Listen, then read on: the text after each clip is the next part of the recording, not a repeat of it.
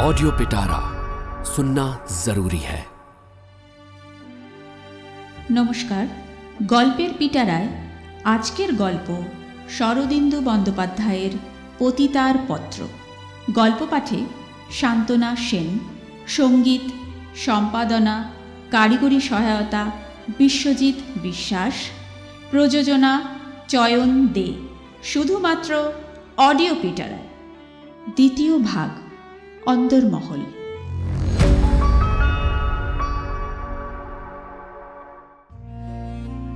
এইভাবে বছর দেড়েক কাটল। তারপর দুজন যুবা পুরুষ এলেন আমাদের শহরে। তরুণ বয়স, কিন্তু দেশ জোড়া নাম। দেশের সেবায় জীবন উৎসর্গ করেছেন। তাঁদের অগ্নিময়ী বক্তৃতা শুনবার জন্য হাজার হাজার লোক ছুটে আসে। তাঁরা হাত পাতলে মেয়েরা হাজার হাজার টাকার গয়না গা থেকে খুলে দেয়। তাঁরা দুজন যেন জোরের পাখি। একসঙ্গে থাকেন, একসঙ্গে কাজ করেন, অনেকবার একসঙ্গে জেলও খেটেছেন। লোকে বলতো মানিক চোর, কেউ বলতো রাম লক্ষণ, কেউ বলতো কানাই বলাই। আমি তাদের রাম লক্ষণ বলব। দুজনের চেহারা ছিল সম্পূর্ণ আলাদা ধরনের। রাম ছিলেন নরম সরম, নবজলধর কান্তি, ভারী মিষ্টি চেহারা। আর লক্ষণ যেন গনগনে হোমের আগুন, টকটকে রং, লম্বা, চওড়া, কঠিন দেহ, মুখে হিমালয়ের গাম্ভীর্য। আমি দুজনকেই ভালোবেসে ফেলেছিলাম। এ কথা সাধারণ লোক হয়তো বুঝবে না, কিন্তু আপনি বুঝবেন। আমার মনের কৌমার্য তখনও নষ্ট হয়নি। হৃদয় ভালোবাসার জন্য উন্মুখ হয়েছিল। তাই এরা দুজন যখন আমার চোখের সামনে এসে দাঁড়ালেন, তখন বাজ বিচার করতে পারলাম না। দুজনের পায়ের কাছে আমার হৃদয় মন ঢেলে দিলাম। যিনি আমাকে পায়ের কাছ থেকে তুলে নেবেন সেবার আমাদের শহরে বিরাট সভার আয়োজন হয়েছিল। চার পাঁচ দিন ধরে অধিবেশন চলবে। দেশের গণ্যমান্য সব নেতাই এসেছেন। স্থানীয় দেশসেবকদের বাড়িতে নেতাদের থাকবার ব্যবস্থা হয়েছে। কারুর বাড়িতে দুজন, কারুর বাড়িতে তিনজন। আমাদের বাড়িতে উঠেছেন রাম আর লক্ষণ। বাইরের একটা ঘর ওদের দুজনকে ছেড়ে দেওয়া হয়েছে। আমি যেন হাতে স্বর্গ পেয়েছি। সারাক্ষণ তাদের সেবা করছি। আমার সৎ মা ছিলেন গোড়া প্রকৃতির মানুষ। পর্দার আড়াল ছাড়েননি। স্বাধীনতা আন্দোলনেও বেশি সহানুভূতি ছিল না। তাই আমি অষ্টপ্রহর অন্তর থেকে বাইরে ছুটোছুটি করতুম। যতক্ষণ রামলক্ষণ বাড়িতে থাকতেন, আমি তাদের আশেপাশেই ঘুরে বেড়াতুম। তাদের খাওয়ার ব্যবস্থা, স্নানের আয়োজন, মাথার তেল, আয়না, চিরুনি, বিছানা পাতা, বিছানা তোলা, সব আমি করতুম। শরীরে ক্লান্তি আসতো না, মনে হতো ধন্য হয়ে গেলুম। রামলক্ষণ কেবল আমার সেবা গ্রহণ করেই ক্ষান্ত ছিলেন না। আমার সভায় যাওয়ার অবকাশ ছিল না, তাই তারা আমার সভার গল্প করতেন। লক্ষণ ভারী গম্ভীর মানুষ। তিনি বেশি কথা বলতেন না, কিন্তু রাম বলতেন। ভারী মজার কথা বলতেন তিনি।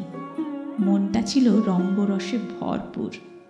সভায় কে কত গরম বক্তৃতা দিলে, কার উপর পুলিশের নজর বেশি, এই সব কথা বেশ রং জড়িয়ে বলতেন। আমার সঙ্গেও রঙ্গরসিকতা করতেন। বলতেন, সুলোচনা তুমি আমাদের খাইয়ে দাইয়ে যেরকম তাজা করে রেখেছ, তোমাকেই আগে পুলিশে ধরবে, ক্যাক করে ধরে হাজতে পুড়বে। লক্ষণ ঠাট্টা তামাশা করতেন না। কিন্তু তার তীক্ষ্ণ চোখ দুটি সর্বদা আমাকে লক্ষ্য করত, যেন আমাকে বোঝবার চেষ্টা করত, আমার বুক গুড়গুড় করতে থাকত। কাকে যে বেশি ভালো লাগে বুঝে উঠতে পারতুম না। দ্বিতীয় দিন দুপুরবেলা রাম হঠাৎ সভা থেকে ফিরে এলেন। আমি তখন ওদের ঘরেই ছিলাম। আসবাবপত্র ঝাড়া মোছা করছিল। তাকে দেখে চমকে গেলুম তিনি ক্লান্তভাবে বিছানায় বসে বললেন, সুলোচনা, আজ ঝাড়া দু ঘণ্টা বক্তৃতা দিয়েছি। গলা শুকিয়ে কাঠ হয়ে গেছে। আমাকে এক পেয়ালা চা খাওয়াতে পারবে? আমি ছুটে গিয়ে চা তৈরি করে আনলুম। তিনি শুয়ে পড়েছিলেন, উঠে চায়ের পেয়ালা হাতে নিলেন। এক চুমুকে চা খেয়ে করুণ চোখে আমার পানে তাকিয়ে বললেন, জীবনের সদরমহলে পঁয়ত্রিশটা বছর গেল অন্দরমহলের খবর নেওয়া হলো না। আমার বুক ধরাস ধরাস করতে লাগল। তিনি আবার বললেন অন্দরমহলে যে এত মিষ্টি জিনিস আছে, তা আগে জানলে সদরমহলে আসাই হতো না। এই সময় আমার সৎমা দরজার বাইরে থেকে খাটো গলায় ডাকলেন, সুলোচনা, এদিকে শুনে যাও। বুকের ধরফরানি আরও বেড়ে গেল। সেই সঙ্গে হাত পা ঠান্ডা হয়ে এলো। কোনো রকমে ঘরের বাইরে এলুম। সৎমা আমাকে শোভার ঘরে নিয়ে গেলেন। কিছুক্ষণ কঠিন দৃষ্টিতে আমার পানে তাকিয়ে থেকে কঠিন স্বরে বললেন, ভুলে যেও না, তুমি বিধবা। এইটুকু বলে তিনি চলে গেলেন। আমি বিছানায় মুখ গুঁজে শুয়ে পড়লাম। সত্যিই ভুলে গিয়েছিল।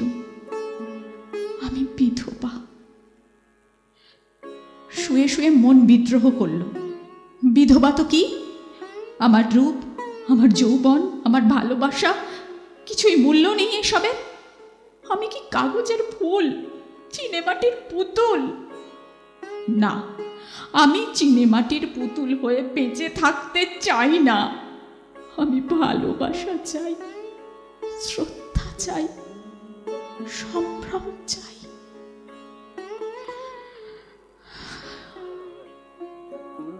কতক্ষণ সময় কেটে গেছে খেয়াল করিনি। সৎমার গলা শুনতে পেলাম। বিছানায় শুয়ে থাকলে সংসার চলে না। তোমার বাপ সভা থেকে ফিরে এসেছেন।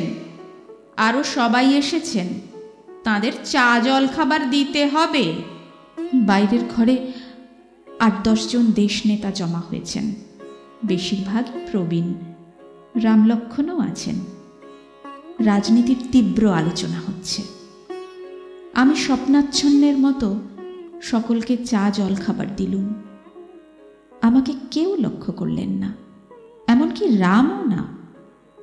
কেবল লক্ষণের ধারালো দুটি চোখ আমাকে অনুসরণ করে বেড়াতে লাগল। অনেক রাত্রে বৈঠক ভাঙল। সে রাত্রে আমি কিছু না খেয়েই শুয়ে পড়লুম। কিন্তু ভালো ঘুম হলো। আমার জীবনে যেন একটা প্রবল বন্যা আসছে। কোথায় ভাসিয়ে নিয়ে যাবে কিচ্ছু জানি না। ভয় ভয় করছে। আবার উত্তেজনায় মুখ চোখ গরম হয়ে উঠছে। রাম আর লক্ষণ দুজনেই কি আমাকে চান?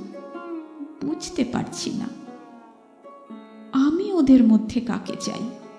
তাও বুঝতে পারছি না।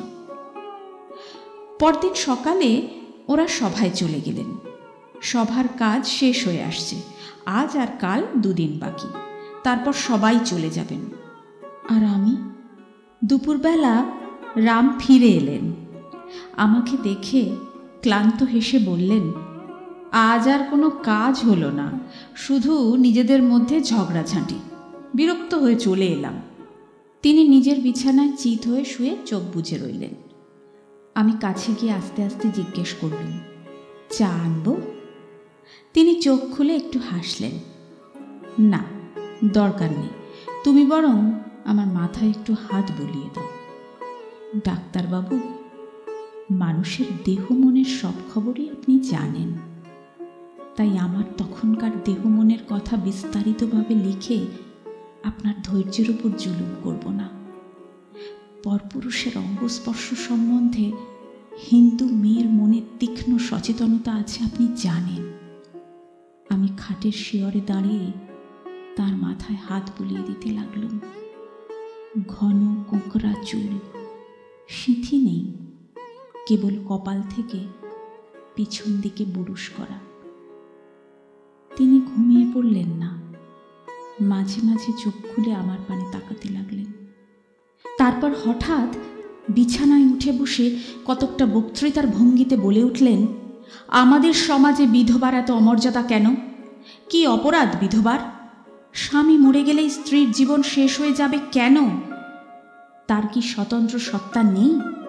আমাদের সমাজ নিষ্ঠুর, স্ত্রী জাতির প্রতি দয়ামায়া নেই। একটু ছুতো পেলেই তাদের দূরে সরিয়ে রাখতে চায়। অন্য সভ্য সমাজে কিন্তু এরকম নেই। বিধবা হবার দোষে কোনো মেয়ের জাত যায় না। আমি সমস্ত শরীর শক্ত করে শুনছি। এমন সময় লক্ষণ ঘরে ঢুকলেন।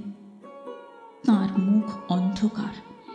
চোয়ালের হাড় লোহার মতো শক্ত হয়ে উঠেছে তিনি রামের পানে একবার তাকালেন তারপর আমার দিকে চোখ ফিরিয়ে মুখে একটু হাসি আনবার চেষ্টা করে বললেন আমার জন্যে এক পেয়ালা চা আনতে পারবে আমি চোরের মতো পালিয়ে গেলুম ঘর থেকে ऑडियो पिटारा सुनना जरूरी है